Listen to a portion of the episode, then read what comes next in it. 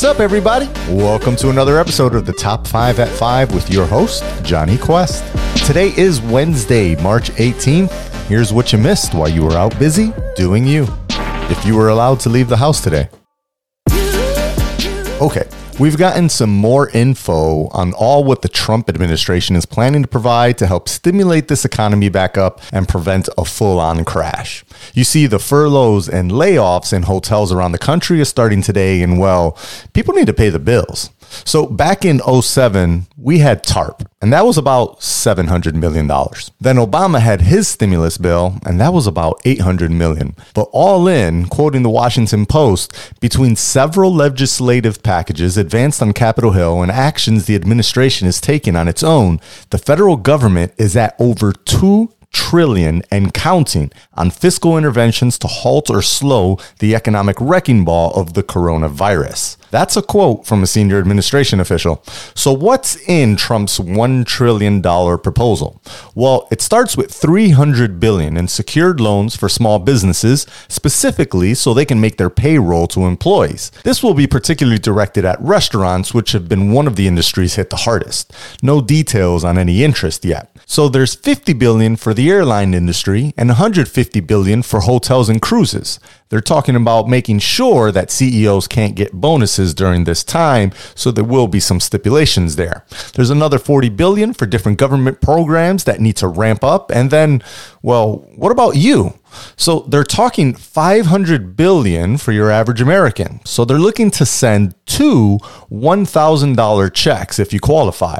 There's no hard numbers yet, but previous ideas were anywhere from 65 to 90,000 for individuals, 180,000 for families. How many kids you have can also affect your eligibility.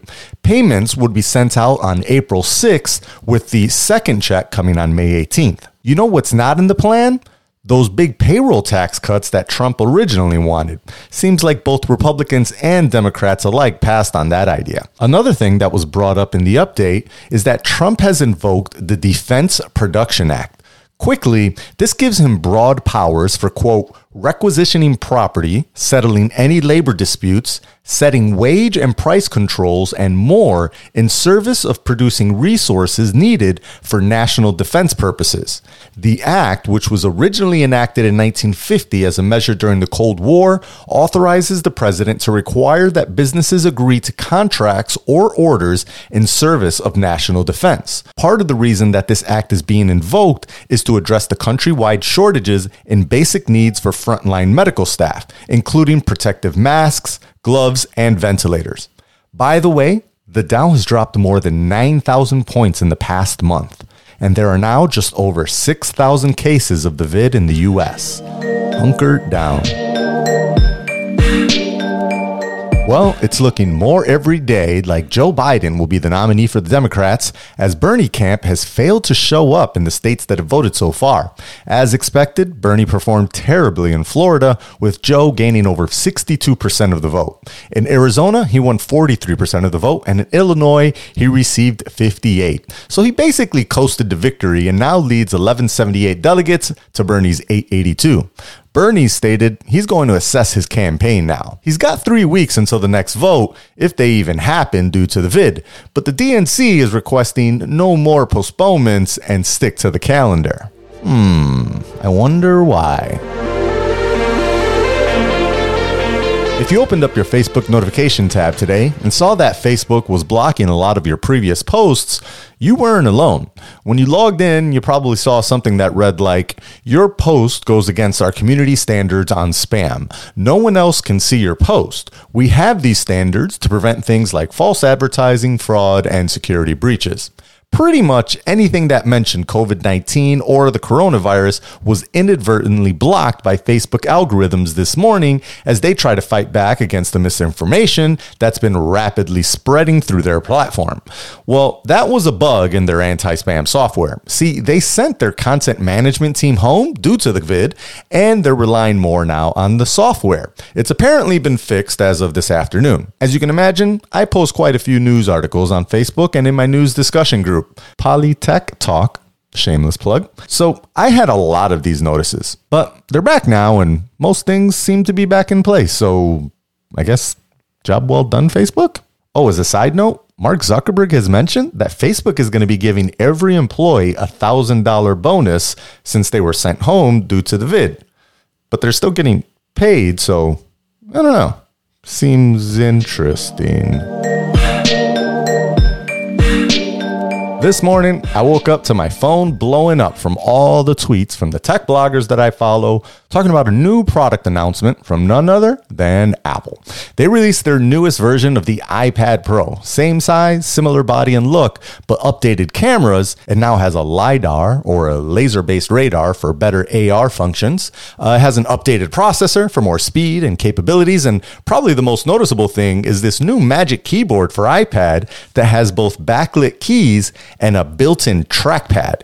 Yes, a trackpad. You see, in iPad OS, they introduced minor cursor support with an accessibility function, but that was kind of limited, and most people were just cobbling together some solutions. This is full mouse support in iPad OS. The cursor switches to highlight different buttons when you pass over them, and it allows for easy text selecting and editing. It can be very interesting to see this in action.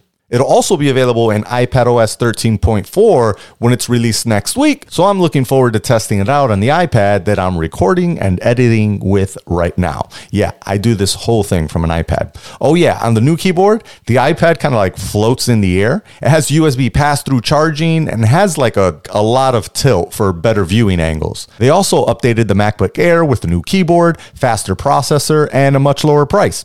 Going back to that 999 price people loved about the MBA previously. Oh, yeah, students get it for $8.99. All of these are available today on apple.com because all of the retail stores outside of China remain closed for the foreseeable future. And finally, in a perfect example of how us humans just seem to mess up the planet, photos started to surface in the past two days of Venice. This beautiful waterline city that seems to always be threatened by climate change and submersion during the rainy and stormy seasons. Well, the people of Venice have been on lockdown in their homes and there haven't been any tourists for about two, three weeks. So, how do you think it looks now? Well, it's almost a different place. There's less boat traffic, so the sediment and debris from the seafloor doesn't rise up anymore. And this has made the water so clear, and you can now see the fish on the bottom. Swans have started to come back, and there have even been dolphin sightings. No lie, it's just like they said it would be in the Avengers movie. Anyways, the air is obviously also less polluted in the area, proving yet again that the absence of humans makes the world beautiful. What an awakening.